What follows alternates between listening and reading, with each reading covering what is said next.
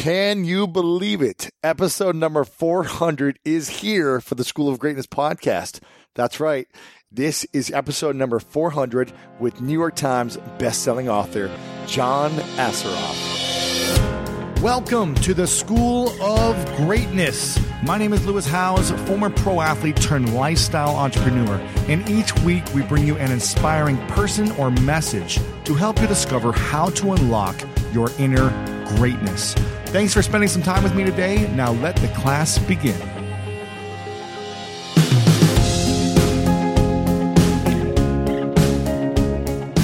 I'm sitting here in the Greatness Studio thinking about everything that it's taken to start the School of Greatness podcast from moving from Columbus, Ohio to New York City back in 2010, then moving from New York City to Los Angeles, going through adversity, struggle, selling a company, trying to figure out what do I want to do with the rest of my life? What do I want to do with the next few years of my life?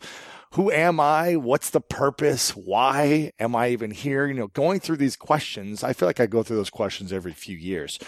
But when I moved to LA, I was going through a transition in a lot of areas of my life through relationships, through my business, selling that off, through just trying to understand who I was as a man and a human being. And the School of Greatness was born out of my insatiable desire to learn, to learn, to discover, to acquire new skills, new information, and to tap inside the mind of those most powerful human beings in the world who are in the top 1% of their game in their industry. And we are 400 episodes in, and all I can say is thank you. I am blown away at your generosity, at your love, at your support for dedicating your life to learning, to growth, to committing to tapping into this podcast every time we release a new episode. Some of you, this is your first time here. Some of you, you've been here for all 400 since the beginning. No matter where you came along the journey, I just want to say thank you. It means the world to me. And, um, it's kind of hard to imagine that we are 400 episodes in. I don't think when I started it, I thought I would ever get to 400 episodes. So it's because of you that we continue to do this, that we continue to seek out the best tools, information, and inspiration from the most inspiring people in the world. And it's because of you. So thank you guys so very much. Send me a message over on Instagram or Facebook or Twitter at Lewis Howes over on Snapchat as well. Let me know what your favorite episode is so far. Either say the number or the name. Just tweet me or message me anywhere on social media that you like with your favorite interview or episode so far. I'm curious to hear what it is for you. Now, today's interview is massive. For those that don't know who John Assaraf is, he is one of the leading behavioral and mindset experts in the world with a unique ability for helping people release the mental and emotional obstacles that prevent them from achieving their very best in life and business. In the last 10 years, he's written two New York Times best-selling books that have been translated into 35 languages. He's appeared on Larry King Live a number of times. He's been featured in eight different movies, including the blockbuster smash hit The Secret. And he's built five multi-million dollar companies. And today he's the CEO of NeuroGym, which develops some of the most advanced neuroscience based brain training programs in the world, helping individuals and corporations maximize their fullest human potential. I just had a chance to have lunch with John actually a couple days ago at an event in San Diego as well. He came up to the Greatness Studio here in LA to do this interview. We've gotten to connect more and more, and I really love his approach. Man, talk about wisdom. Talk about someone who just knows life a lot more than me just understands business at a different level. He thinks differently, he lives differently, and his results speak for themselves. We go in deep here on a lot of different topics almost every five minutes, I was looking over to Tiff, who's uh, our video editor, and I was like pointing at her, like, we got to clip that soundbite because there's so many golden nuggets in here. So make sure to check out the full video interview and show notes at lewishowes.com slash 400. That's right, episode 400, baby. And here are some things we're talking about. Number one, how to retrain your mind to break through a financial limit. So I was asking him about people who have a scarce mindset or who are stuck at a certain level of income. Maybe you're making 50,000 a year, maybe you're making 100,000, maybe you're making a million, but you haven't been able to break through to that next level.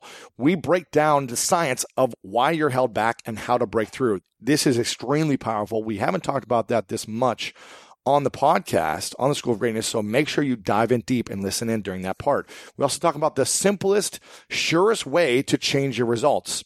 The big shift that is coming in neuroscience that will dramatically change how we learn. Now, a number of ways on how to build your confidence. If you feel like you don't have confidence, listen in then. Also, the difference between wanting and committing to your goals Spectrum One is a big deal. You get Spectrum Internet with the most reliable internet speeds, free advanced Wi Fi for enhanced security and privacy, and a free Spectrum Mobile Unlimited line with nationwide 5G included, all while saving big. For the big speed, big reliability, and big savings you want, get Spectrum One. Just $49.99 a month for 12 months. Visit spectrum.com slash big deal for full details. Offer subject to change, valid for qualified residential customers only. Service not available in all areas. Restrictions apply. Sometimes it takes a different approach to help you unlock your true potential. With Capella University's game changing FlexPath learning format, you gain relevant skills you can apply to your career right away. Earn your degree from an accredited university and be confident in the quality of your education. Imagine your future differently at capella.edu. Capella University is accredited by the Higher Learning Commission. Learn more at capella.edu/slash accreditation. Guys, episode 400 is here. I hope you enjoy it. I hope you love it. I hope you share it with your friends. lewishowes.com slash 400. And without further ado, let me introduce to you the one, the only John Assaraf.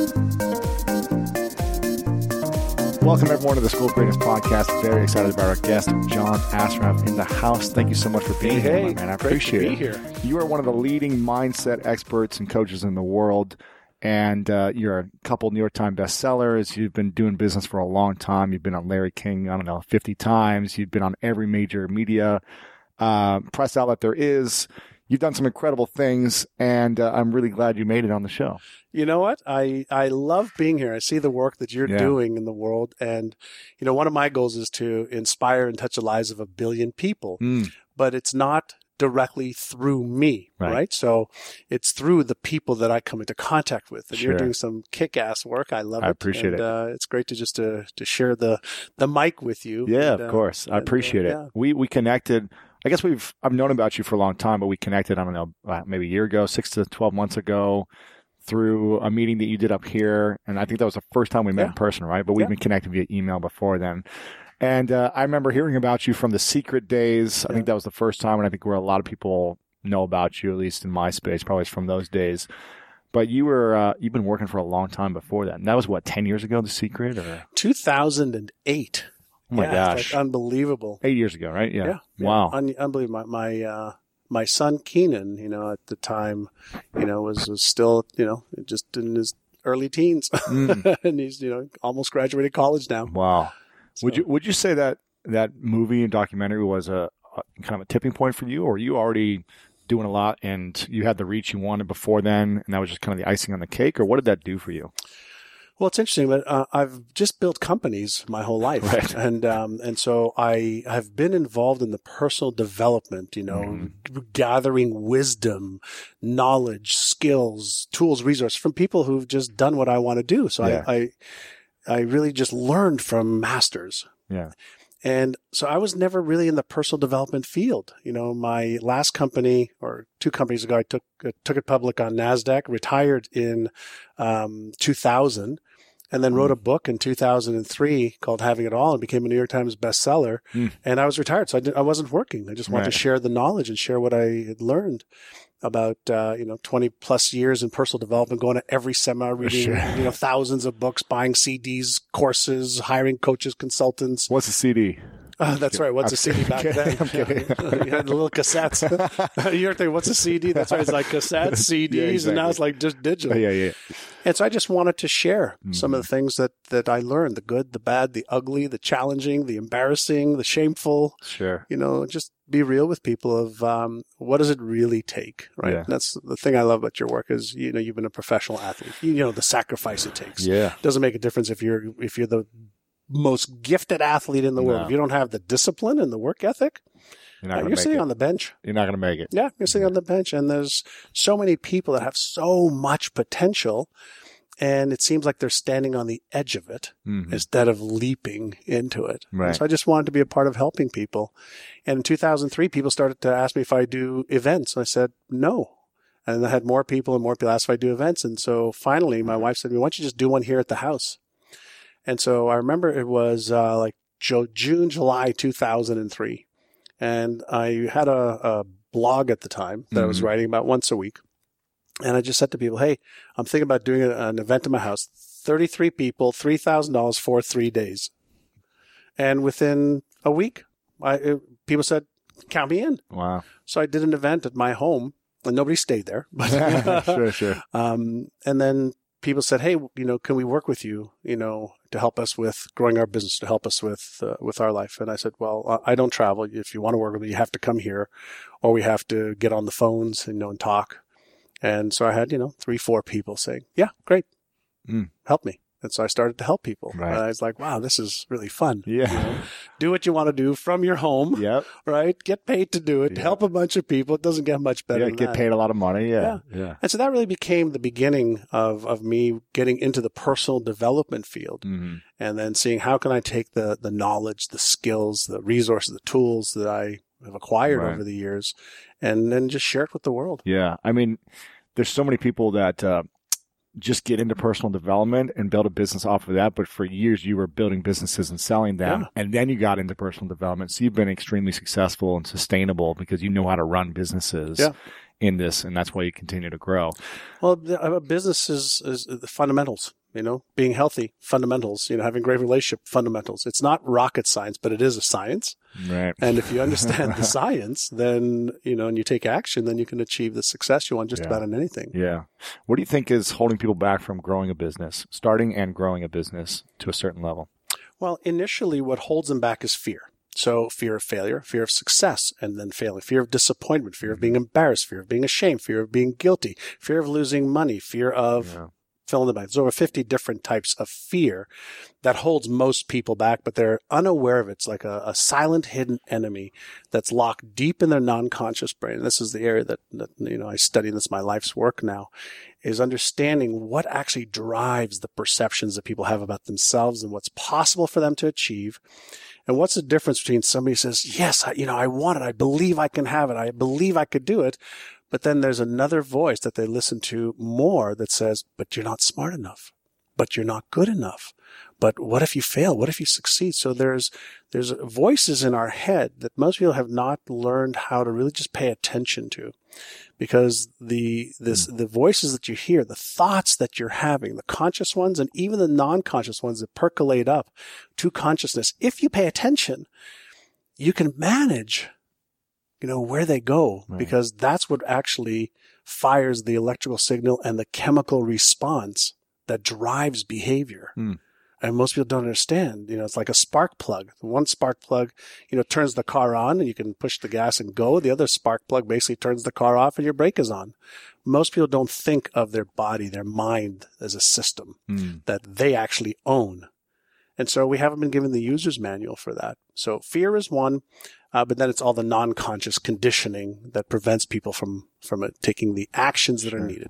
Like, what are the conditioning that most people have, the non-conscious ones? Well, This is from what of- we've learned from our parents and from if we, if we think about the era that our parents lived, okay, um, Great Depression, yeah. right? Um, very, very hard to make money. Very, very hard to find resources. Very, very hard to to do anything unless you're a professional. So our parents said to most of us, if you don't become a professional, uh, you're going to struggle. You're going to struggle and suffer. And Hmm. even the professionals said, okay, so become a professional and here's your ceiling of what you have. So we became conditioned to be worried of scarcity in a world that has no scarcity. We became conditioned to having certain beliefs about what's possible or not possible. So even now, you know, as we, as we, you know, we're sitting here and we've got this, you know, amazing election time. Crazy. You know, one of the things I've been thinking about is, you know, there are some people that believe that if Donald Trump wins, they're going to make a fortune. And there's other people that think they're going to lose everything. And I have a friend of mine who has got about $70 million in the bank that believes that if Hillary gets into office, he's going to lose millions. Wow. It's going to be really tough. And what really is you know going on in people's heads it's it's all of their references their beliefs and their perceptions that are locked away in the implicit part of their brain that is driving those thoughts and even mm. the behaviors they may not even be aware of it they're not even aware of it yeah. yeah they can be but they may not be and so what we really have to go back to to focus on is it really makes no difference who becomes president or who doesn't. Mm-hmm.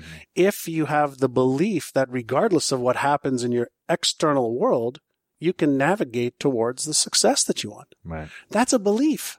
And beliefs are the lens by which we actually see the world and by which we behave. And so if you want to change your results, don't focus on changing your behaviors, change your focus on the beliefs that drive your behaviors. Mm. Right? Powerful. Yeah. And so the next question though is, well, great. Where, what kind of beliefs, beliefs, do I have? Right. yeah. So, well, what, okay, well, we have two types of beliefs. And this is, this is where it can get a little bit, you know, heady.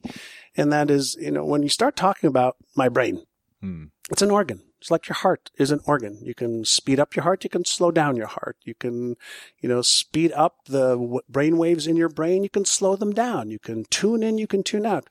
We haven't been given the user's manual for the most powerful they don't tool teach us this we're in school. aware of. Yes. That's right. And so the great news, you know, I know you being an athlete and a successful businessman, you have discipline. You cannot you can't achieve results. Achieve results without some kind of discipline. Exactly. And so we know that there's some fundamental truths to mm. achieving success. And every successful person will tell you, you know, and Jim Rohn is, I know you, you love Jim Rohn. So sure. you either play, pay the price of discipline or you pay the price of regret. Discipline mm. weighs ounces, regret weighs tons. That's good. But the, the thing is, can you teach discipline? The answer is yes. Mm. How? You have to have a willing participant. Mm. And if the participant's reason why is big enough, if they know I want to achieve X, mm-hmm. and the reason why, the motive for their action, motivation, the motive for their action is a reason beyond just themselves, mm-hmm. chances are they will do more yeah. to achieve that success than if it was just left up to their own. But there are some people that are born, you know, with incredible drive. They just have this insatiable drive and they'll just, I'll do whatever it takes for the things that I want. And there's other people that want things, but they just don't have this insatiable drive. And this is where, you know, I, as much as I hated mm. school, I love to use school as an analogy. Yeah. In the game of life, whether it's health, wealth, relationships, career, business, spirituality, fun experiences, you have to decide what level of the game do I want to play at? Mm-hmm. Is it the grade school level, the kindergarten level, the high school level, the university level, the pro level? Because each one of those levels requires a totally different mindset and totally different skill set. Hmm. They're building blocks on each other, but if you are extremely talented, but you're not prepared to practice and rehearse and drill and fall and fail forward to the next attempt, you will never make it as a pro. You will never make it as a pro business person. You'll never make it as a pro husband or mm-hmm. wife or athlete or musician. You just never will. So just get used to that if you're not prepared to pay the price if you are prepared to pay the price and you have the aptitude and the talent, mm. now we're talking about there's some real potential here. And what we don't know is, you know, what's in your heart? Like, what is the fire that stirs you that, that yeah. you wake up saying, I will do this even when I don't feel like it. I will do whatever it takes to overcome my temptation for mediocrity, my temptation for excuses, my temptation for um, reasons and circumstances to hold me back. I won't allow those to be in my way. Mm. And if you have that within you, you'll achieve whatever you choose. Right. And so the question you asked before is how do you develop that? Start small. Yeah. Start small. So if you don't have discipline, show to your show yourself that you can give yourself one command and one follow through.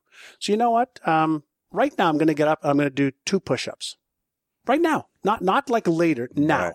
can you give yourself a simple command, one sit-up? Right now, I'm going to go get a glass of water. You start with something ridiculous. I, I learned many years ago. Reduce it to the ridiculous. Hmm. So I reduce it to the ridiculous, and I start, I said, "Can you do that?" Great. Will you? Because that's the difference right there. Mm. Is that's the razor's edge. The Can people you? who Yes. can, will you? will you? Yeah. Great. When? Now. Now. Yeah. Right. So if you develop that skill and Mhm. specifically from a brain plasticity, a neuroplasticity perspective, as soon as you do that, you give yourself a command and you take the action, you have just created a neural pattern that you can give yourself a command and take action. Now that may just be one time. Well, what if you did that every hour by putting a little bell on your computer? And every hour, like if you were, if my computer was open, I'd have um, every hour it, it would say it's twelve o'clock, it's one o'clock, and Really? I'd take sixty seconds just to be in control of my mind. Hmm. Sixty. se- I don't care You where I stop am. what you're doing. Stop. Take six breaths. Breathe. Just get, get just get centered. Am I on track? Am I off track? Am I doing Hmm. something I shouldn't be doing versus a high impact activity that I need to be doing? Every hour, I've trained myself to just reset. I didn't always do that. So I just started with one a day, Right. then two, Sure. then three. Then it was working so well. I said, great, let's do this every hour. But more importantly is as soon as you become the person who believes in themselves, you see, everything you do or don't do leaves an imprint on your self-worth and self-esteem scale. And you know it. Absolutely. You know it. yeah. Every time you have that cake or that cookie, Right. you either believe in yourself or you don't believe in yourself. Right. Yeah. Every time you're you're voting with every decision. With You're actions. yeah. disqualifying with every negative belief. You're qualifying with every positive. Same with behaviors. So you start to get getting aware of am I qualifying myself to move forward or am I disqualifying myself through what I say I want and what I do or don't do over and over and over again because thought patterns become emotional patterns which become behavioral patterns Mhm. and our brains pick up on our thought, emotional, and behavioral patterns and says, Hey, you know what? You've done that one enough. I'm just going to make that automatic for you. Right. So all of a sudden, you know, if you're a person has lots of positive thoughts, but you suck at taking action, your brain says, let me make that a permanent pattern for you. So you don't have to think about it anymore. But I'm also going to create some neural tension and I'm going to make you pissed off at yourself now. Now you're going to start talking to yourself about how you don't want to not take action, but you're still taking action. Mm. And this is where we have this conscious, non-conscious ping pong match going on all the time. Complex. yeah. It's actually complex, but it's actually pretty easy too. Hmm. So if someone's listening right now and they're thinking, you know, there's a lot of things I want. You know, I want to get out of this relationship or I want the relationship. I want to have better health. I want to have more money, whatever Sure. it may be. And they've been saying that for years and they feel like they've been consuming all the information they need to have, but they haven't been able to take action. Maybe because their why isn't powerful enough. What would you say should be their first step? Well, the first step is to take one thing. I'm going to go back to one thing Yeah. and say, great, let me move one thing forward. Why? Because that just changes the trajectory of the same pattern repeating itself. Mhm. And as soon as you interrupt a pattern and then you repeatedly interrupt the pattern, it's like taking a detour. And as soon as you take a detour one day, you're like, okay, that was, that was okay. Right. But you tended, your tendency is to want to go back to what's comfortable. But if you take the detour two days, six days, seven days, we know from a neuroscience perspective, it takes about 66 days to create a solid enough neural pattern that it'll go from conscious effort and thinking about it to a non-conscious pattern that has the beginnings of automaticity hmm. happening without your involvement. You're just doing. And so for me, what I do and for myself is I, uh, whenever I want to change something, whether it's a habit, whether it's a thought or emotion or a behavior, I say I'm going to work on this for 100 days, not 30 days, not 21 days, not 66, which is right around there. I say 100 days. Yeah. And then I focus all of my energy just on that one thing for 100 days. Why? Can you give an example of something you've done recently? Sugar. Or sugar. Sugar. No I'm, a, sugar. I'm a sugar Me too. Al- I'm a sugar. Uh, like if he was an alcoholic, I'm a sugaraholic. Me too. Right? It's so bad. Yeah. So I I go like you know a week, two weeks no sugar. Yep. Then a month I eat dessert every night. Ninety days. Me too. I'm you know, like, like, a cake and cookie and, and five of them a day, and then and then the same way. I can be very disciplined, but it's either way. yeah, I'm extreme. I'm an extremist as well. Right? So it's all or nothing, high or off. Yeah, it's yeah. like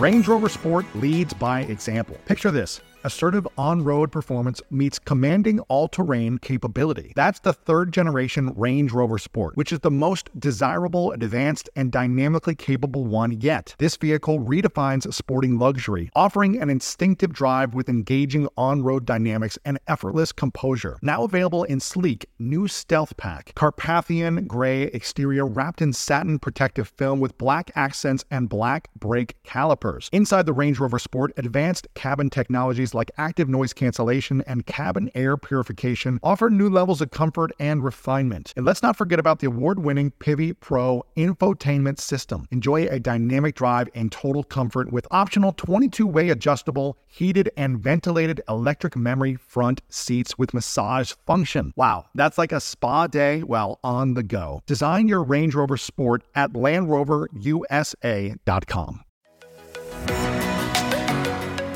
One of my favorite parts about my job is that I get the opportunity to travel a lot. And in fact, I'm recording this right now while I'm in Mexico. And actually, I was thinking about something that I wanted to share because I get a lot of questions from so many people about different side hustle ideas. So here's one for those of you out there that are on the go a lot like I am or traveling a lot. When you're staying in your Airbnb on your trips, have you ever thought about how you could be making extra money by hosting through Airbnb while your home is vacant? If you're interested in an extra stream of income, Airbnb hosting is an easy place to start, and it's like giving your home some company while you're away. Your home might be worth more than you think. Find out how much at airbnb.com/slash host. no no in between. Right? if you have one, you have a dead. Yeah, I don't. I I don't have one cookie. If there's only one cookie, I go no. Uh, Can I have like six or seven more? My cookie bills. My cookie bills at hotels are twenty one dollars, not three. So keep replenishing them. Yeah. Oh man. So so you take one thing, Yeah. just one thing that you know may be a little challenging. A hundred days. 100 days, just 100 days. So let's say you want to drink more water. 100 days, a glass a day. Hmm. Conscious effort to one a day. Whatever you did before, you'll still do, but one glass a day.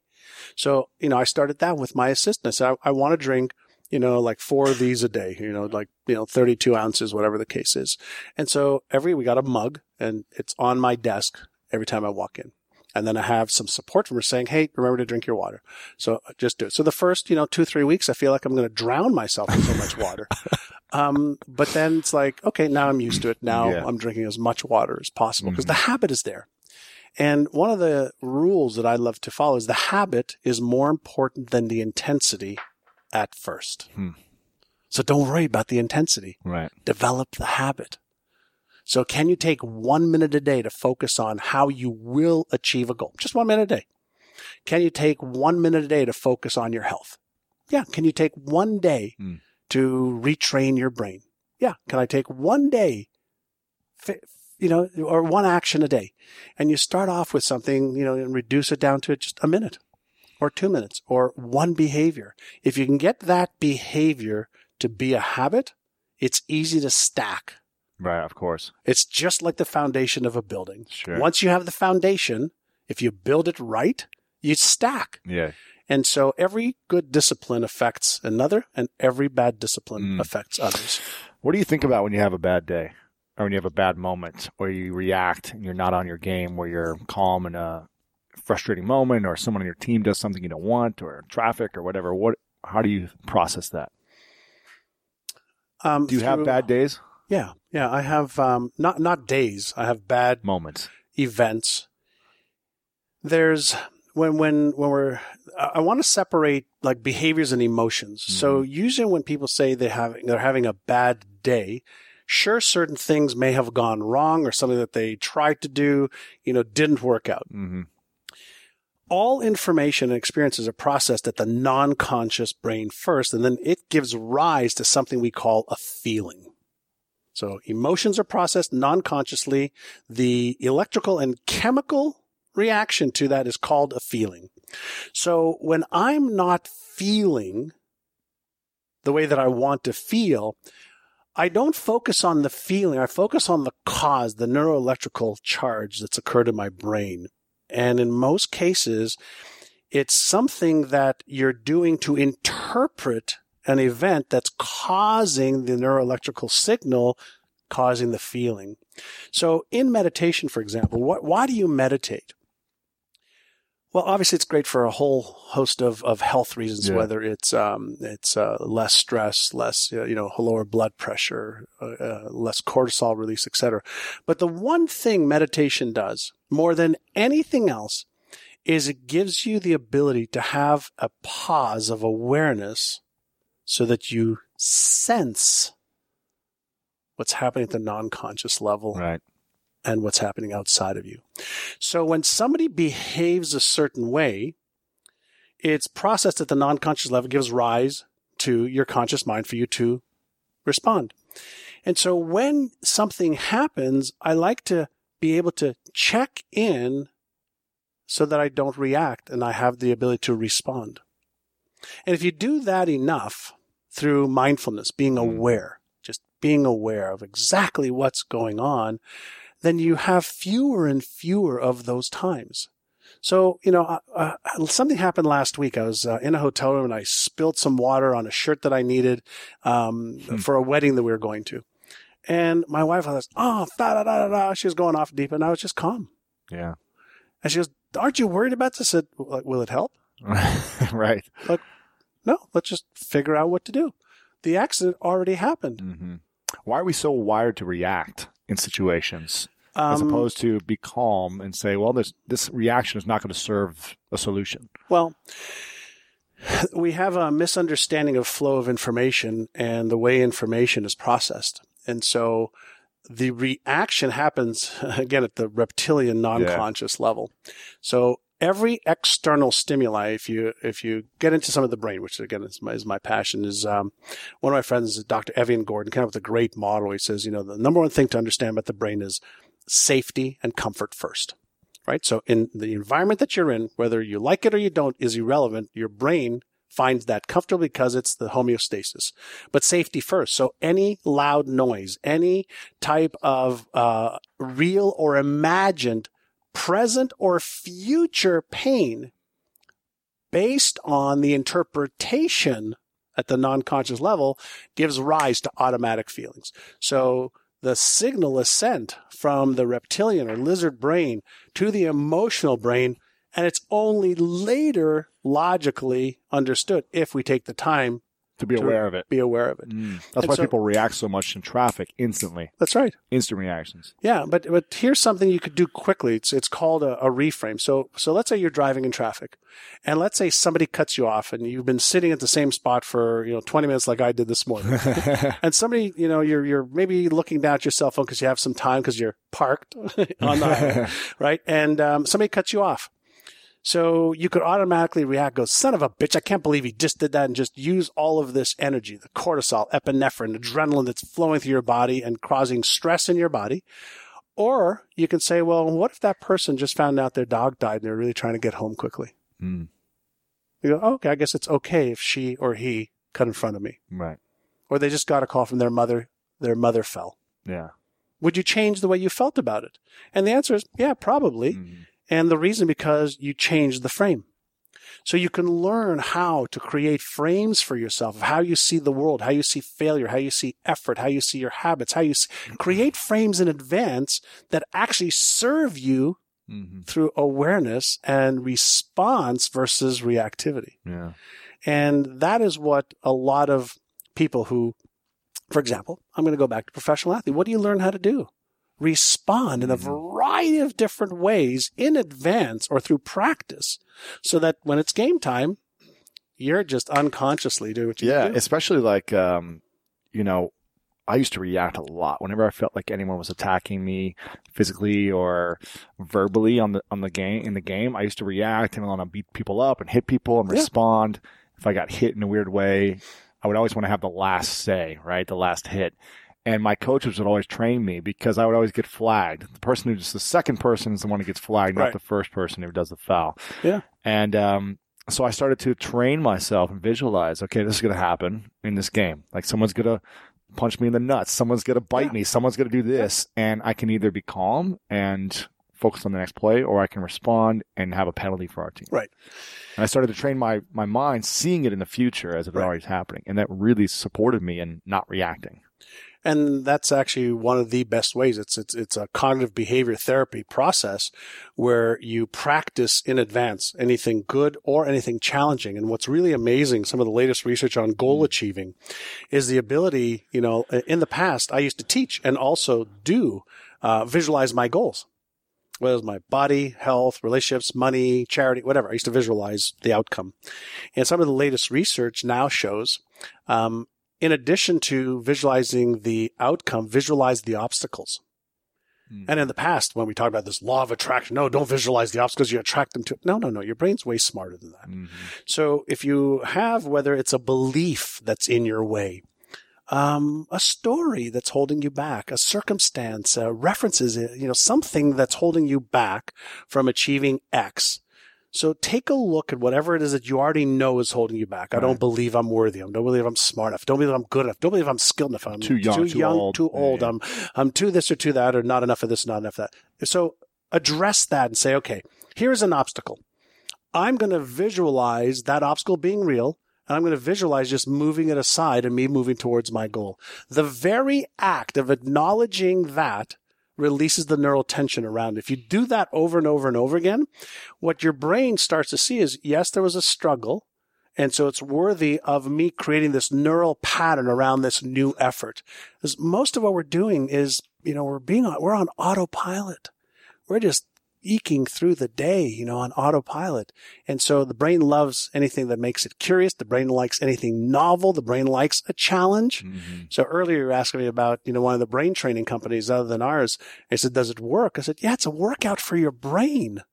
And if you can strengthen the neural patterns of you seeing yourself with an obstacle and overcoming it, what do you think that does to your self confidence and certainty? Builds it up big time. builds it up. So if you if you actually do the work and develop those patterns in your brain as you're doing the stuff you need to do in the physical world, you just strengthen those neural patterns and that's what becomes mm-hmm. your habits. Yeah. And that's where it becomes really fun because you can develop the the habits and and the skills that you need that you'll actually take action on versus having knowledge and skills in your head. Mm-hmm. Now I feel like you've been testing things for decades now with all the research and the work you've done. Yeah. So what does your morning routine look like now? What what's you know So today was a little bit different, except for one thing, because I drove from San Diego to LA to be with you. But I wake up, I pee, I do my meditation, 20 to 30 minutes every morning. I don't care where I am in the world. At Mm. and what do you least one a focus on during that time? I, I do a variety of different meditations. So there's meditations that I can do where I'm just observing my thoughts. Hmm. Now, a lot of people think, well, I thought you're not supposed to have thoughts when you meditate. Hmm. Says whom? There's hundreds of different ways to practice awareness. See, meditation is the art of awareness. Awareness internally, awareness externally, but also the various millions of layers that exist in the physical and the non-physical world. Mm-hmm. So this morning I did a meditation with some ocean sounds. And so it was um, about five o'clock. I woke up this morning, sat in my little sofa, you know, with Mm. my feet propped up, and did a 20 so minute meditation in the dark with the ocean, just listening to the ocean, just paying attention and going into a trance like state where after two or three minutes, like I disappeared, like my body was part of air and space. So today was, I was using sound to get into that trance like state. Other days I'll do a, a mantra, whether it's, uh, you know, a lot of people know transcendental meditation. So it's the Om mantra. So you just take a deep breath in. And then as you exhale, it's Om. And the question is, why would you do that?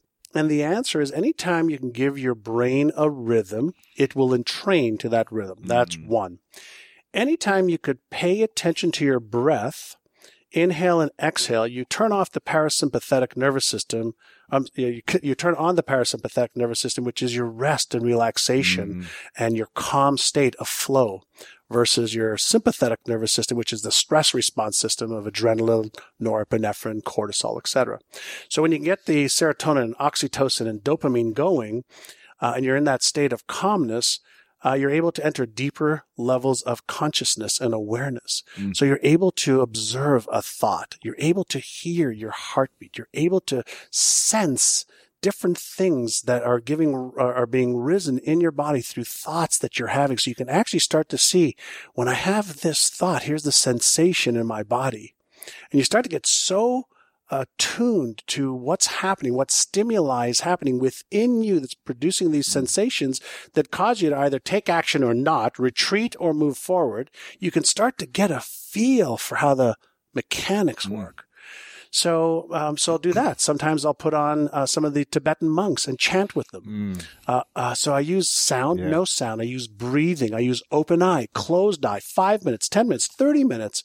So I practice the art of being in control of my breath, not breathing, just being one with the entire universe and feeling this other than normal state of consciousness that we're used to. And it's not sleep and it's not, you know, conscious awareness. You're in an, altered state of awareness Mm. and you can, you can enter deeper and deeper and deeper layers of energy, which everything is made up anyway. Everything's connected. We have this, obviously our physical body, Right. The space between you and I right now, there's just vibrating packets of energy, hmm right? And so you're able to access different layers of all of the intelligence and information that already exists in the universe versus the memories that we have in our brains. And that's magical. I love this. Why are you so wired this way? What makes you like so obsessed with this information and sharing it with a billion people? When I was um, five, six, seven years old, I moved from Israel to Montreal. I Mhm. spoke Hebrew, but not English or French. And for two and a half years, I felt dumb. Mm. I felt like I wasn't smart enough and I wasn't good enough and I was made Mm. fun of as a kid. That led to me being involved in street gangs from the age of 12 to 16. Wow. In Montreal. In Montreal. wow. Uh, we trafficked drugs from Florida. We Wow. did break-in entries. We we had a little street gang, about Wow. twelve of us that just got into a lot of trouble. My path was either jail or the morgue, one of the two. And uh, I'll, I'll- there's a lot of successful people that have that kind of a story for some strange reason. Um, and at 19, I met a mentor. His name was Alan Brown. He was a real estate developer. Still in Montreal.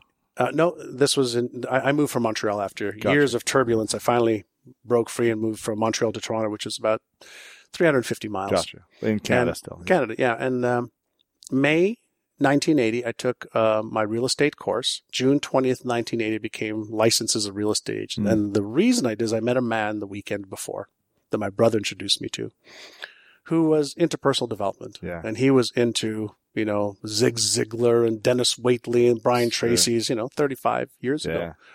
and he introduced me to this world of of you know the mind introducing me to the world of changing my beliefs changing my habits changing my perceptions of first who are you and he really helped me see that you know the spiritual greatness within everybody the intelligence that's within everybody he had me start with getting in touch with that and um, it was very philosophical and didn't have the evidence that we have today Mm. on affirmations, visualization, meditation, Right. mindfulness, subliminal programming, uh, habit creation, uh, in all of the different methodologies that we've all heard about, whether it was the astronauts that went to the moon initially that trained their brains, or the musicians that have, or the uh, athletes that do Mm.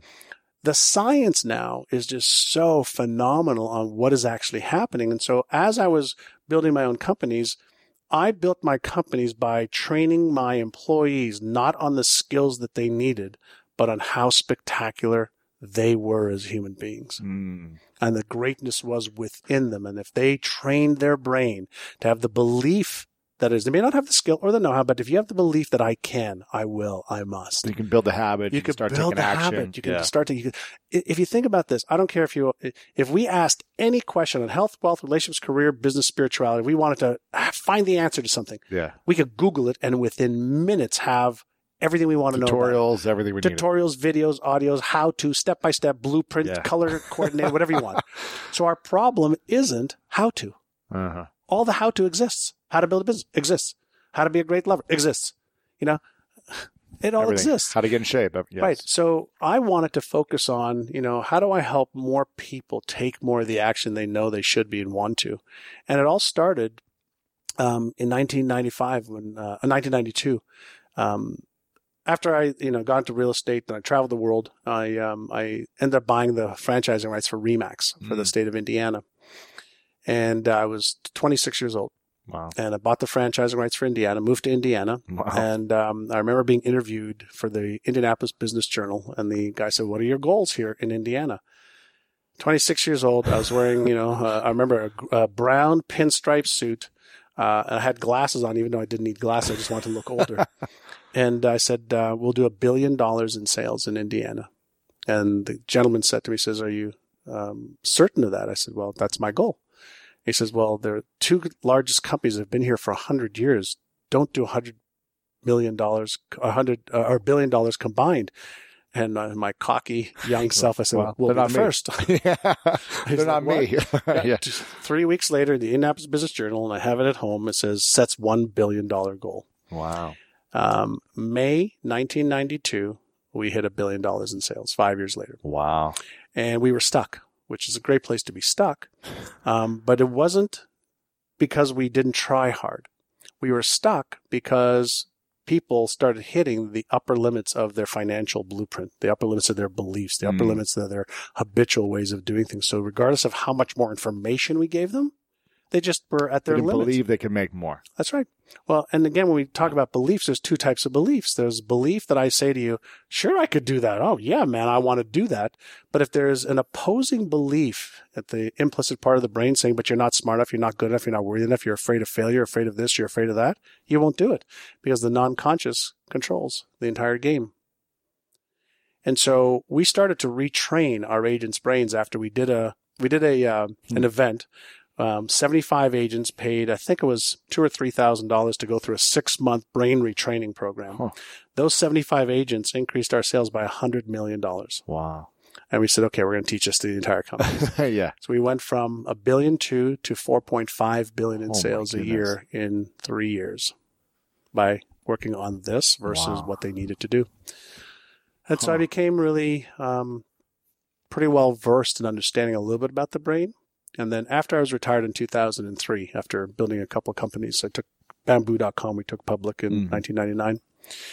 And um, I wanted to just teach what I'd learned. And I started getting Yeah. involved with some of the top neuroscientists, neuropsychologists in the world, Hmm. uh, quantum physicists, molecular biologists. I want you just to understand the mechanics of how it all worked. Mm. So when I visualize in first person what's happening in my brain and where, when I visualize in third person what's happening in my brain where, when I um, repeat an affirmation that I don't believe and I hear a little voice in my head saying, bullshit, why does that happen? That's not true. And then what are the systems that get activated as soon as you believe it's not true? And then can we learn to override them? The answer is yeah. It's it's an organ, and we're just getting the user's manual now Mhm. for better than ever before. Yeah. And I'm fascinated with biology. I'm fascinated with neurochemistry. I'm Yeah. fascinated with the mechanics of if this circuit goes on, what does it do to this circuit? So if the fear circuit goes on, does that basically shut down the motivational circuit? Mm, Yeah, that's exactly what happens. So when the spiritual circuit lights on, you believe, let's say God's on your side if you happen to believe that. Then guess what? You've just created a majority in your brain and it'll override just about any other circuit in the brain. Right. And so, so there's the mechanics of, of, of it that I'm fascinated with. But then I'm also fascinated with, you know, technology and the, movie The Matrix. It's amazing. Yeah. I was just going to mention that. Yeah. Yeah, the movie The Matrix was the beginning of, okay, so we can, uh, and we already know that we actually can transfer information from one cell to another. So we already know that. And so now it's a matter of how, Mhm. not Lewis Howes, but, but how. and so I'm fascinated with, you know, where are we with augmented reality? Where are we mm. with virtual reality? Where are we with nootropics? Where Yeah. are we with whether it's electrostimulation into the brain? Where are we with accelerated visualization, accelerated emotional immersions into a virtual reality or mixed reality? And you see, I can notice already my voice is just getting because that's where it's all going Yeah. right? So in the next f- five years for sure to 10 years, no question about it, you'll be able to visualize an experience in your brain a thousand times in a minute Mm. or 10,000 times Really? in a minute. How? Yeah. Well, because your non-conscious brain is picking up information at the rate of 400 billion bits of information per second. You're only aware of 4 to 40 bits of information per second consciously. So all of the information is being pummeled into the non-conscious mind anyway, and then deletes, distorts, or sends a signal up for you to be aware of. Well, if you can get the information in the brain and you could trigger the brain plasticity switch on, which is mostly off after 10 years old, then the non-conscious brain is going to do what it did as a baby. That's why baby sleeps 20 plus hours a day. It's creating so many neural networks Yeah. for what they hear, see, smell, taste, touch, experience that it starts to formulate their map of reality. Well, we're about to go through a massive, massive shift in what happens in our brains over the next 20 years. And that's because of the ability to input information. Uh, a lot of people are stressed right now. Why? Text, phone, mobile, radio, TV, Facebook, uh, Twitter, all, all this. It's just non-stop stress in the brain. And when the brain feels stressed, then obviously cortisol, cortisol, cortisol, epinephrine, norepinephrine kick in, and that's a stress hormone. Well, it's like having, you know, your finger on the electricity button all day long and you're just not, not stopping. So you start to burn the fibers, um, your nerves. And, and so there's, there's a major shift that's going to happen, especially with virtual reality. Just Sure. remember the combination of virtual reality and augmented reality. I've been in some scenarios recently, um, where it's, it's unbelievable. I was in Israel just a few months ago and I was in a, uh, a lab in Israel with some virtual reality goggles on, some sensors on my body, and they basically put me, my consciousness, into a baby. So that when I looked Wow. everywhere, I, I, I had my arms were baby's arms, my legs Wow. were baby's arms, but I was me. And so my body basically disappeared. I took on the feeling of being in a baby's body Wow. And and I'm like I know on one part of my brain's going, this is not happening, and the other part of the brain's going, yes, it is. No, it's not. Yes, it is. No, it's not. Yes, it is. No, it's not. And we'll be able to put ourselves into these immersive experiences directly focused on the non-conscious brain to rewire it. Mm. So somebody's afraid of public speaking, afraid of heights, afraid of uh, failure, afraid of success. The the games that are going to be coming out, the experiences that'll be coming out, where you'll be able to have your virtual reality, you know, just glasses on. They're not going to be as, you know, as Big. big and clunky as they are now. That's like the telephones, you know, cell Right. phones from 1970. They're big and clunky and weighed five pounds. Now you, you know, you have a computer in your hand Mhm. that has got more power than the computer we used to put a man on the moon. Right.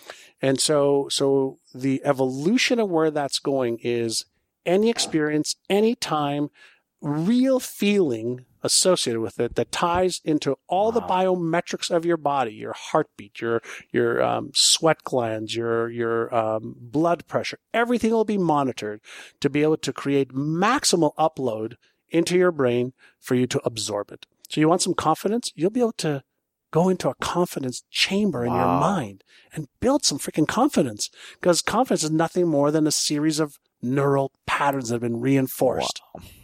If it's nothing more than a neural pattern that's been reinforced, why not figure out how to accelerate the Right. neural pattern creation in optimal conditions? Yeah. Are you going to Well, develop this?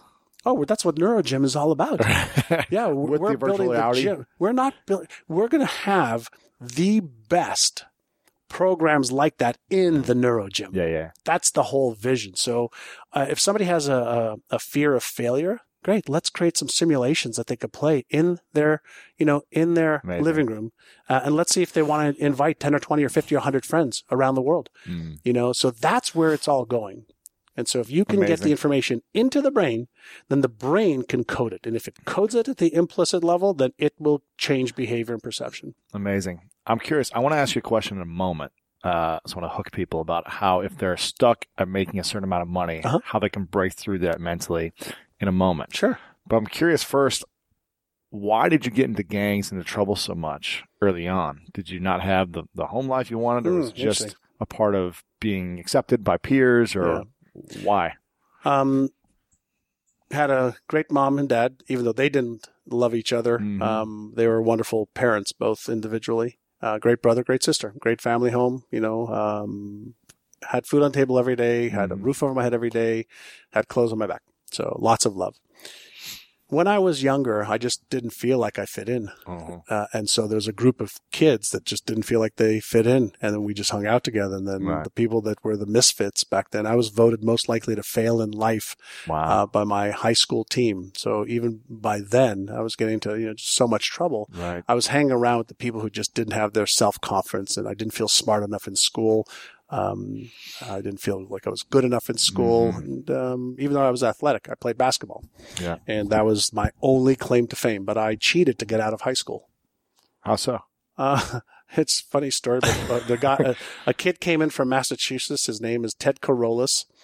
Um, there's a whole other story that happened about three months ago. That if we have time, I'll get into it. But Okay. he came to our school. He liked uh, playing basketball. He wasn't very good at it, so I started helping him train for basketball, lifting Mhm. weights in my garage, and uh, and running and teaching him some basketball skills. And in turn, he helped me with math. Wow. And on the um, final day of you know our our math exams, um, I had no idea you know what the hell I was going to do, and I didn't know how I was going to get out of high school because I needed to get my math uh, Mhm. grades. And so he wrote on a piece of paper that's about two inches by two inches and, and rolled it up like a little snot ball, fifty answers to the questions No with a with a um, engineer pen. After he took the Uh, test. he took the test. He sat behind me in the gym, Just- like, and he just flicked it on my desk. I took it out, watched where the teachers were, wrote Uh-huh. out the answers. I ended up with 92% on my final math test I got out of high school. wow. Strangely enough, this was in in um, in the 70s. Haven't heard from him or seen him in in uh, about you know 30 years or so, however long um, that is. About three months ago, my staff gets an email from a guy that says he thinks he went to high school with me. And um, so I call him up and I said to him about two weeks earlier, I tried to reach him on Facebook because I was going back to Montreal. No way. And uh, he's like, "Oh my God! Well, I saw your ads on Facebook, and that's why I, I realized there's not many people with the name Assaraf." So he called the office, and then I've been giving him all of my programs, thanking him, you know, for getting me out of high school. He's, Yeah, yeah. he's an engineer. Oh my he's making six figures a year. I said, "Well, let's help you get to a million. That's amazing. right? He's like, "Oh my gosh!" I said, "Listen, this is for me. This is the most phenomenal gift to be able to give you. You got me out of high school, That's hilarious. you know." And um, so it was a, a great, uh, That's cool. yeah, That's a good story. that's fun. And who was more influential in your life, mom or dad? My um, dad was a cab driver and extremely hardworking man. You know, five thirty in the morning, goes out, busts his ass. Um, he had incredible will and willpower, Mm. And so I saw some things in him that I really, really resonated with. But he was not a. He was. He went to grade five. wasn't really educated, so didn't understand the world really well. Didn't understand business. Didn't understand. He was. Um, extremely happy. His only rule Huh. every day was if he woke up, he was happy. Hmm. That was his only rule. That's a You good asked rule. him, how am I? He goes, what do you mean, how am I? I'm alive. I'm, I'm happy. And uh, never made a lot of money, you know, made 25, 30 grand a year. Mhm. Always had too much month left at the end of the money. Mhm. Uh, my mother also went to grade three, um, but very wise, very loving, uh, very into family, very into friends, family, bonding with, with people. Uh, money was not that important, um, but family was, and her children, the values were. And so I learned a little bit from both. And my mother, unfortunately, has been a manic depressive um, individual for 60 years. So Mm. she takes pills. She's living in an assisted living home. She's, Yeah. you know, fragile and tiptoeing through life, hoping to make it safely to death. My dad's 86. He's flying next month to Barcelona to get on a cruise for a week. So Wow. polar opposite. So I learned They a lot of, yeah, many years ago. They, they stayed together until the kids all left, which is very like typical. most parents. Very right? typical. And then, um, and then they, um, they separated. You know, he went his way. He moved back to Israel. My mother Wow. stayed in Montreal because that's where my sister is. Mhm. And so, uh, you know, I talked to her five, six days a week. Wow. Say, hey, how you doing? Talk to my dad three days a week or so, Okay. and just stay close. So, but I learned a lot from them. You know, um, the, the one thing I remember is it's funny you say this. We talked about sugar earlier. I, I was 12 or 13 years old. I came home from school with information on cigarettes. Mm. And both my parents smoked two to three packs a day. Oh my gosh, A day. Right. And my father looked at it, read it, picked up a cigarette, smoked a cigarette, was finishing reading it. He says, okay, I'm done. He's never had a cigarette since. He had the information. Ever. He had the information while he was smoking a cigarette. He says, okay, I get this. He, he quit. Two packs a day. Three packs a day. And they fought about how my mother continued smoking. He stopped smoking that one day. So one of the things I, Wow. I, I got from him was, wh- where does th- this ability come from, knowing what we know about nicotine and the addictive properties of it? That's unbelievable. So it showed me that, you know, I, think, I don't know how old he was at the time, but it's, you know, it's going back 43 years. Mhm. Um, so, you know, he was in his 50s or in his 40s. Wow. So he was his 40s. So he just made a decision and stopped. Powerful. And so he gave me a really powerful lesson of the power of decision and conviction, right? And um, so that was a great lesson from him. Hmm. But my mom, the biggest lesson, just love. Yeah. She was just love. It's love. Yeah. It's just family. It's all about love. Hmm. It's all about love. Is there anything missing in your life right now? And if so, what is that? There really isn't right now. yeah, I um, you know, I uh, I've just come through a really challenging time. I was in business with one of my very best friends of 30 years, Mm. and we started a, a company together in 2006 or so. And um, he ended up with severe diabetes Mm. and had a stroke and had a heart attack, and it went, you know, everything just went hell in a handbasket. Lost lots of money, lots of um, employees. We had about 70 plus employees. We let them go Mm. closed the company down. I had friends of mine who put $2 million into the Oh. deal. I put a couple million dollars into the deal. And it was, you know, all my intellectual property that I developed over Mm. 60 years was basically held up in a legal lawsuit that I had with one of my shareholders and investors. And it was a very challenging time. Wow. It was, it was, you know, reputation, IP, start from scratch.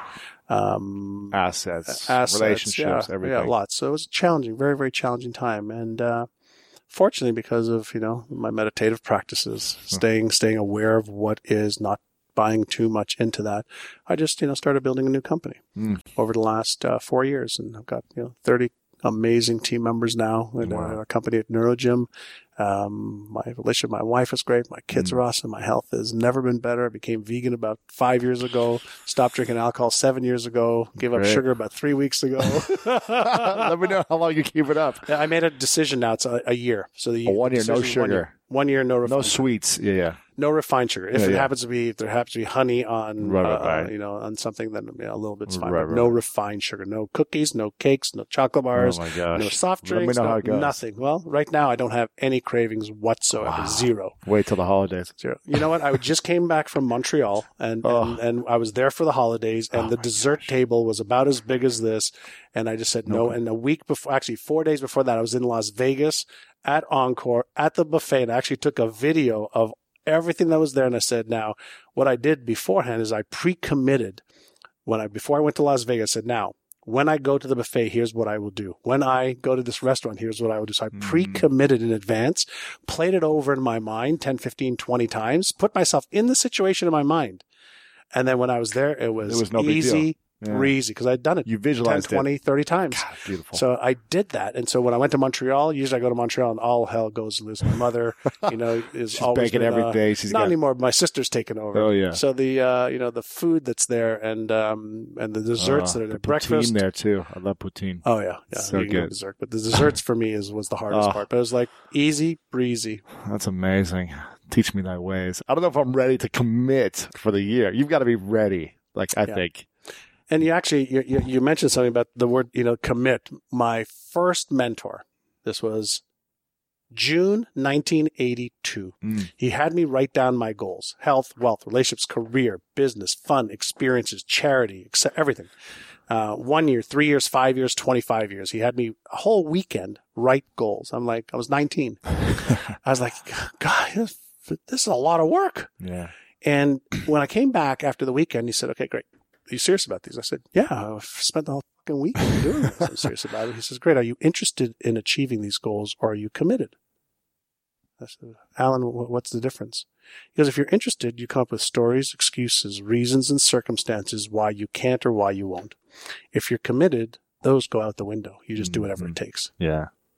And I remember being petrified of the difference. I was petrified. I'm sitting there. There's a man. He was looking at me. I was sitting in a chair. He's looking at me. Wonderful man.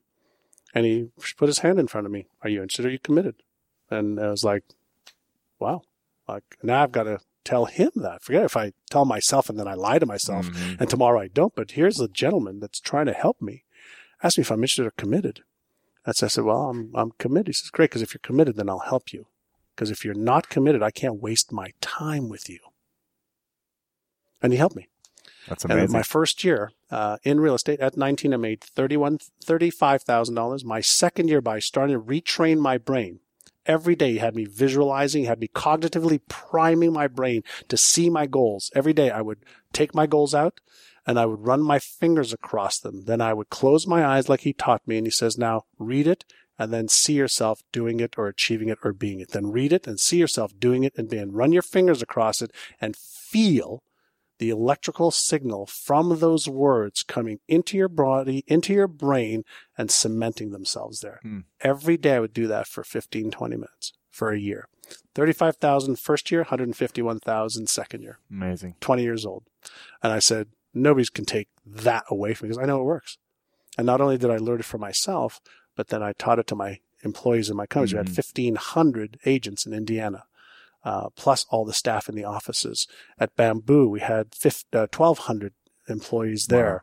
Um, and, and now I've taught, you know, these principles, you know, Amazing. to our clients and I mean, tens of thousands of clients all over the world. Yeah, and I think um, you know some people get mixed up with the law of attraction, thinking that that's all they need to do. but then you spend 10, 15 hours a day executing and staying committed to it. When The the, challenges, yeah, when all the challenges came every day, you were committed to overcoming them. That's right. and building great habits and routines and taking massive action. Yeah, And when, when it comes to the, you know, the, uh, the problems that come up every day, I mean, it's, it's like weather. It's sunny for a little bit. It's raining. It's hailing. It's windy. It's not. That's life. And, and that goes back to where we started a little bit earlier about the frames Yeah. is if you expect things to always be great, you're delusional. If Mhm. you expect things to always be bad, that may be a little might happen. It might happen. um, and so it's a matter of learning the frames and how do you frame stuff. So even when, you know, I was going through this challenging, challenging times on, on a lot of fronts, um, the frame was still good. yeah, The frame was still good because I was just, it's, I know it's just a chapter Yep. and I know it's gonna pass. it'll pass. And I know that by taking all of my attention units, and, and that's a, actually something we didn't talk about today is every morning when you wake up, you have, let's say, let's say it's 10 attention units. If you're using two or three or four or five or six of them on What's why an you attention can't, unit? What do you mean? an attention unit is your, uh, your ability to stay focused. uh-huh. And your ability to stay focused um, is happening at the conscious and non-conscious level. So if you're processing stuff in the back of your mind of something you're angry at, something you're mad at, something that's stressing you out, that you- or you Mhm. don't have enough money, or you don't have the right relationships or the contacts or whatever, if you're stressing out about that stuff and that's eating up your attention units, that's like having your computer, okay, using up most of its energy in what's behind that you're not using. Yeah, And we all have a certain amount of attention units every day. And so one of the things that uh, you asked me before that I can come back to on the rituals um, is is using the attention units in a way that is highly highly productive versus yeah, wasting a lot of time. And so my ritual, I mean, we started earlier. I just remembered that um, is you know wake up, meditation, exercise, uh, plant based protein smoothie, Mm. followed by reviewing my goals.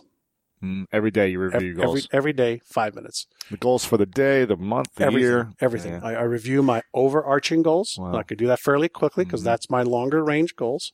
I can review the emotions that I want because I'm Mhm. committed to having those emotions every day and feeling a certain way every day. And then I take a look at from, you know, you know, five years out, three years, one year, Mhm. 90 days, 60 days to today. Wow. And so I just review it. And what Give it on a piece of paper, iPad, laminated and on my computer. Really? Yeah, yeah. And I have it in a, in a, in a booklet also. really. So when I travel, it's really to- easy. do you have it with you? I, no, no, it, it's, it's, uh, it's a pretty oh, big, Oh, gotcha, yeah. gotcha. it's like a little manual. You have to send me a photo so I Yeah. can see it. Yeah, I'll send you. It's called my exceptional life blueprint. I like it. And um, and so the the question many people may ask is why? Why would you do that? Well, because you're having thirty five to fifty thousand thoughts a day, right? And your brain isn't certain like what's really important, and what's not. Yeah. But if you instruct your brain that something is really important, whether it's something you don't want or something you do, it will actually pay attention to you. Right. So by priming my brain early every day, here is what I want you to focus on. Here are the emotions I want you to express through me. Here's the behaviors that I need to take. Then I am on a daily basis setting the course for what I want my Mm. brain to focus on. Mm. I am cognitively priming the pump. Hmm. And if I do it one day, that's great. If I do it 60 days, 100 days, my brain goes, Hey, I'm just going to make this freaking automatic because I want to conserve energy Right. right? I'm just going to make it automatic. So not only will you focus on it consciously, but I'm just going to make everything happen behind the scenes to help help you see, think, and feel things that are congruent with what you're trading your life for and what Sure, you want to achieve. sure. So I'm just using the system better. Right. I love this. Okay. Final few questions. I want to go back to the question about uh, the financial mindset Mm, because there's a lot of entrepreneurs who are listening or those who are looking to make more money. Maybe they're at the uh, five figure months, maybe they're at the six figure year level, maybe they're at the seven figure and they, they've felt stuck for a while. How do we retrain our mind to break through that financial mindset limit? Yeah. There's something in the um, um, weight loss industry field called a fat set point. Mm-hmm. And every brain has a fat set point. And it basically states that you have a set point, just like a thermostat that's programmed in a room to have a set point. Um, we have fat set points. We have financial set points. We have relationship set points. We have these set points that we become accustomed to Mhm. achieving. And then all of the supporting evidence, the stories, the themes, the plot lines, the perceptions and behaviors all must match the set point. And so you can ask yourself two questions. Number one is how did that set point get there? Mm-hmm. And then how do I change it? Right. So how it got there is through all of your conditioning, through what you've read, what you've done, what you've experienced, what you've been told, what you've seen. All of that has created your financial set point Mhm. based on your story. And so the first thing to recognize is the set point can be changed. And the question is how? right? And that's the million dollar question. So Yeah. number one, uh, what drives behavior more than anything else? It's not skill. It's not knowledge. Skill and knowledge is potential power, but what does drive behavior more than anything else is beliefs. And so if there is a belief um, in the brain that says, yes, you know, I think I'm capable of achieving double my income. We'll just use double my income. But there's another belief that opposes that. That causes what we uh, what we know is as neural um, uh, dissonance. So it creates a chaotic vibration in the brain between the conscious and non-conscious mind. So the key is to get alignment between the new goal, which is a conscious pattern of thought that you can choose in an instant, and the non-conscious part of the brain around that goal. Yeah. So how do you develop a belief, right? So it's a pattern. So if I gave you a sentence and you said that sentence one time, you probably, great, it'd be a sentence like one that was like hearing a line in a song one time. Mm-hmm. But if you heard a line in a song repeatedly 20, 30, 40, 50 times, and you had other associations with that to reinforce that pattern, then you would start to develop a non-conscious pattern through that. So we know that using, let's say, visualization, you're mm-hmm. actually bypassing the conscious mind and you're accessing the visual cortex of the brain. It's a non-conscious process, the visual processor. And so mm. if we take words and we affirm them and we feel them and we visualize them and repeat them 100, 200, 500, 1,000 times, now we start to create a pattern at the non-conscious level that basically reinforces a conscious desire. Yeah. And so that's really why I developed NeuroGym. That is, that's the only reason why, because we know that's what we can do and should do and it works. And I just created the tools, the technology and the tools to do it faster than anything else in a variety of different evidence-based ways. So you start to see yourself at that new goal. You start to impress a new belief that seems foreign, unfamiliar, maybe even a little stupid at Mhm. first. Ridiculous. Yeah. Yeah, it's like, no, I'm not earning a hundred grand a year. Uh, yes, I am. Well, no, you're not. And there's this battle and you have to move from ignorance to awareness. So what do I mean by that? If you don't understand that every brain has an error detection mechanism within it. Mhm. Okay. What is that? Anytime you veer out of your comfort zone, the fat point setting or the financial setting, anytime you veer out of it, the first line of defense is self-talk that's negative. That's the first thing that pops up because your brain is going, that's not true. So it's detecting an error between what you said as an affirmation or even what you just visualized or even what you just did against the predominant neural patterns that exist. So it's an 800 pound gorilla initially fighting the flea, right? Right. Dan Heath's book. Uh, and so what we want to do is we want to get the the conscious goal, the vision, aligned with the non-conscious pattern. And as soon as you align that, you have neural coherence. And when you have neural coherence, that's like hearing your most favorite band playing your favorite song, and you're just like, oh, that's the best. Bliss. Yeah. It's just bliss. Yeah. If it's not bliss, you're out of coherence. And so the key and why we start off early with meditation is awareness of how do I tune in my vibration? How do I let go of that unempowered self-talk, that sentence, that thought that I had, Mm. or that disempowering. It's an unpleasant uh, feeling. Beliefs aren't good or bad. They're only pleasant to unpleasant at varying degrees. When we're out of coherence, it's unpleasant unless our life is on the line and safety is there. For the most part, you know, a fear of failing, wh- where's that coming from? We failed our whole lives successfully. yeah. Exactly. But the meaning that we're giving, Mhm. you know, uh, what people will say, what people will think, you know, how I'll be embarrassed or ashamed. Those are all the things that you need to really get in tune with. And when you do that and you start to, use affirmations, and, um, you know, again, we, we just developed a, a, a mechanism using auditory brain stimulation to, to take the most powerful beliefs, the guided Mm. visualizations, guided meditations, subliminal programming, um, to help people. Mm, I love it. Yeah. I love it. Uh, couple final questions. What are you most grateful for in your life recently? To have um, just turned 55 Wow. um, in the healthiest spiritual, mental, emotional, and physical place in my life. Mm. To really have a deep connection with uh, God, and, and I'm not religious, so I'm just God to me is the source of all supply Yeah. to everybody. So just to really feel that, Amazing. um, to have an amazing partner in my life, my wife. Uh, I've been through two divorces, been married to my wife now for 11 years, been together for 17.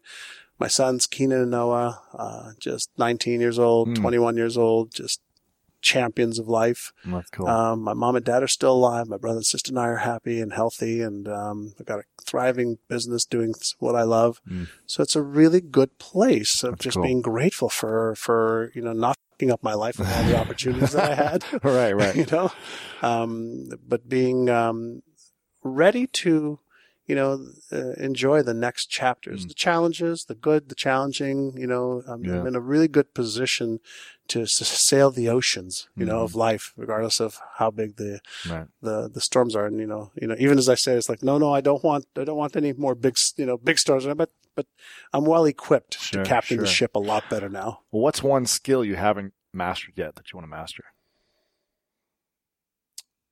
Um, something that has really been on top of my mind is um, being somebody who loves to write and somebody who loves to teach and share.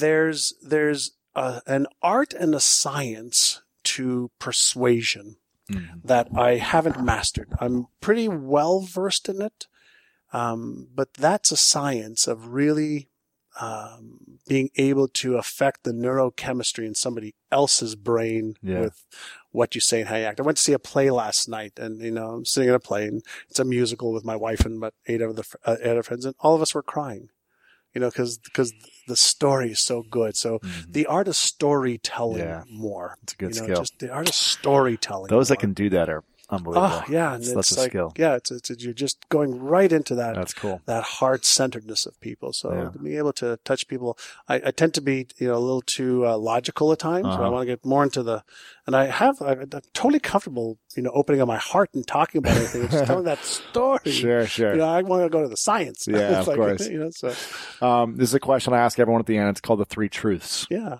So, uh, if it's the last day for you, many, many years from now, you've achieved everything you want, you learned everything you want to learn, uh, and all your books and work has been erased for whatever reason. And your your friends and family give you a piece of paper and a pen and say, "Will you write down the three things you know to be true about everything you've experienced in life that you'd pass on to us?" yeah. what would be those three truths? One, love yourself. So learn how to love yourself. Number one, uh, you can achieve anything you set your mind to achieve, and be a go giver as much as you are a go getter. There you go. I like it. Yeah. Uh, what should we be connecting with? Neurogym.com, obviously, is something everyone should go to and sign up for, but you have a brainathon, Uh, correct? yeah. Yeah, for for Neurogym, the uh, website is myneurogym.com. myneurogym.com. If they go to Neurogym, they'll they'll meet somebody who, who has a rehab company Okay. in, in Canada, but it's uh, a rehab for brain injuries. So uh, it's myneurogym.com. Uh, Okay. But uh, we have a brainathon that's coming up, and uh, this is a free event yeah. online. yeah, basically what happens, a lot of people are fascinated with the people that I'm hanging around with, the top brain researchers in the Mhm. world, the top, you know, mindset and emotional experts in the world. And so I d- started doing this brainathon uh, a few years ago. And Mm. so this is going to be our fifth annual brainathon. Amazing. And so it's myself and, you know, usually six or seven world renowned brain experts. So we've got, you know, the upcoming one. We've got Dr. Srinivasan Pillai uh, from Harvard, won more awards than any other uh, student at Harvard psychiatry ever. Brilliant. Wow. He'll be on with me. I've got uh, Larry King's actually going to help moderate a couple of the sections cool. um, uh, with me as well. I've got Dr. Daniel Friedland, the former chairman of the uh, uh, Integrative uh, World Health Association, brilliant neuroscience researcher. Dr. Evian Gordon has got an MD and PhD specializing in the non-conscious brain, the stuff that you know a lot of people talk about in an airy fairy way. This is top five experts in the world Mm. um, that's going to be on on the show. I've got Sharon Pearson from Australia, who's the CEO of the Coaching Institute, who really helps people let go of their stories and excuses and uh, circumstances they think are holding them back. I've got Mark Waldman, written 12 books uh, on the Wow. brain, spirituality, letting go of your uh, fears, you're letting go of your doubts, letting go of the negative self-talk that Yeah. holds a lot of people back. So we've got a whole bunch of Mm. these individuals uh, plus a whole bunch of our clients that'll be on four or five of our clients that uh, we're sharing. Here's how they're retraining their brain. Here's how they're The shattering their financial glass ceilings. But it's so much more than that. Because once you understand that the power center is right within you and you learn how to just use the tools a little bit better, we've got the Mhm. most powerful three pound tool in the world with no user's manual. Right. And so, no Sure, user's sure. manual. And, and so we teach people, here's the latest research. Here's how you can apply it to your life to be healthier, happier, make more money, get a better job, get a raise, start your business and do better by retraining your brain to be totally and aligned with your goals and dreams Mhm. and, let, and, and learning how do I stay focused? How do I stay motivated? Uh, how do I stay on track? How do I develop the habits that will empower me? And how do I do Right. the things that inspire me instead of the things that expire me? There you go. Yourbrainathon.com. You're at brainathon.com. Awesome. We'll have it linked up and all that information along with the new book you have coming out. We'll have Ah, that linked up. So Awesome. make sure you guys get on the Brainathon, get the new book. What's it called again? In The new book is going to be is- call Innercise. Inner So Size, instead of yes. exercised, innercise. I like it. Yeah. I like it. Definitely get uh, on board with what John's doing at myneurogym.com. Your your brainathon. What's it called? Your brainathon. Yeah. You're brainathon.com to Yep. sign up for our upcoming uh, brainathon with me and the other brain experts. There you go. Um, before I ask the final question, I want to acknowledge you for a moment, John, for your incredible ability to commit to transforming your life. You. and inspiring others to do the same. Again, the 19 year old in you who made that decision to commit has, uh, you know, transformed millions of lives around the world because Thank of that decision, because of you constantly being a seeker of truth and information to support yourself and others. It's an incredible, um, you know, it's just amazing what you've been able to create for yourself and to be such an inspiring symbol. Everything from your health to your attitude to your energy to your intelligence to your love. It's a symbol of what's possible for everyone else. So want to acknowledge you for all the Thank gifts you. you. bring to the world. Thank you. I Yes. took, took my mess, turned it into my message. I like it. I like it. Right? I like it. Uh, the final question is what is your definition of greatness? Hmm, you know, that's uh, that's a great question. I think feeling and knowing that you've used your life in a way that makes yourself proud, Mm. that you're proud of. You you felt like what a journey, and uh, I left it all out on the field. You know, I just left it all in the field. That's m- my own greatness. Mm. You know, is knowing that I used my life in a way that I left it all out on the field. That the the, the bruises, the bangs, you know, the trials, the tribulations, the highs, the lows. That that you used it. You, that you you used it for me, and, and that's actually I'm going to just back. I made a commitment to myself that I will never meet my maker and feel like I should have done more. So I'm willing to go through whatever Mm-hmm. to never ever feel that. Right. I don't want to be one of my friends that I've had who've squandered 20, 30, 40 years of their life. I don't want to be the person that says, I wish I would have. I wish I could have. I don't want to be that person. I won't. So there's a part of me that, you know, um, and this is something that, that will give people a good frame. I'm afraid of that. Yeah. So there's two ways to look at fear, right? So a lot of people, when something's, you know, they're afraid of, it's pushing them backwards. And I chose to take fear and put it behind me to push me forward. So that's how you could take your fear and turn it into your fuel. Hmm.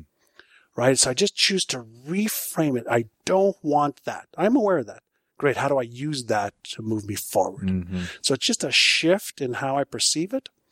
And so I want to, I want to learn. I want to grow. I want to love. Like I don't want to feel like I could have loved more. I could have Mhm. given more. I could have become more. I could have tried. I don't want to ever feel that the day I die. Hmm. And every, any day that I do, I just get out of it. Come on. Nope. Right. Today may be the day you die. Sure. There you go. Today may be the day. This moment may be the moment you die. So nope, that that's not going to happen. So it's a really wonderful motivator for me. Fear is a great motivator for me. There you go, John. There Thanks for coming on. Thanks, Appreciate it. There you have it. Episode 400 is complete. Thank you, thank you, thank you for being here. If you want to watch the full video interview, go to lewishowes.com slash 400. Also, guys, our YouTube channel is blowing up. We've got all these interviews and episodes over on YouTube. That's right, youtube.com slash Lewis Howes. I'm also vlogging once a week, so you can see my adventures from Iceland to India to New York to wherever I'm traveling to. I'm doing behind the scenes vlogging. That's right, I'm showing you my perspective, sharing with you what's in my head, what's going on in my life, business, what I'm thinking, processing, and we're editing it up into a vlog on YouTube once a week. So go check out, subscribe to my channel, YouTube slash Lewis Howes, and make sure to sign up for the Brainathon uh, with John as well and get in that game and learn more about how to optimize your mind and brain also. You guys make me smile so much. So thank you for being here.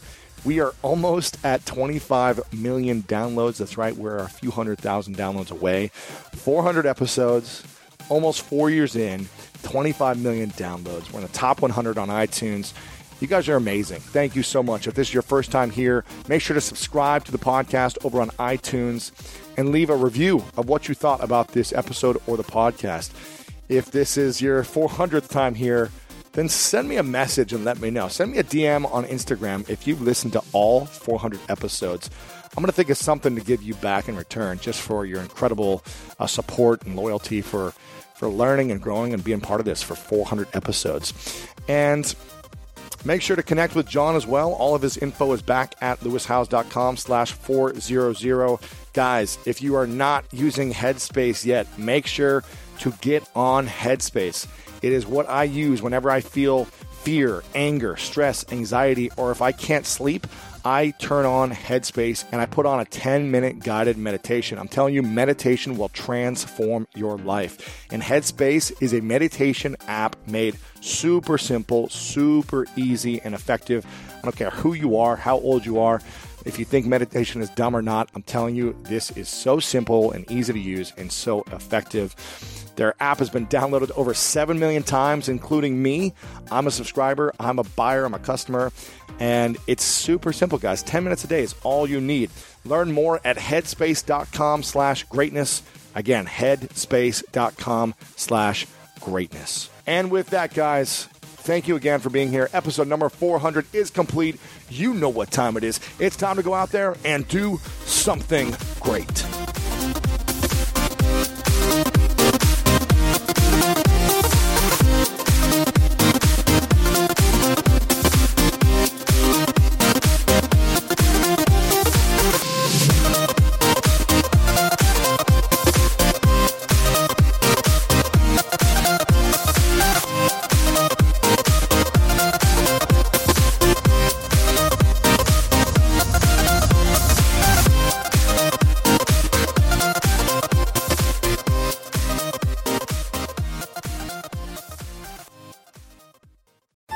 At Metro, get an iPhone 12 with 5G and a dual camera system for $99.99. Take amazing pictures and share them instantly. And don't put up with life's yada yada. Yada yada. like photo bombers. Zoom, crop out, yada yada. and bye. You don't take yada yada in life, don't take yada yada from your wireless provider. Get iPhone 12 with 5G with no activation fees and nada yada yada. Only at Metro by T Mobile. Switch to Metro, bring your ID. This offer isn't available for customers currently at T Mobile or that have been with Metro in the past 180 days.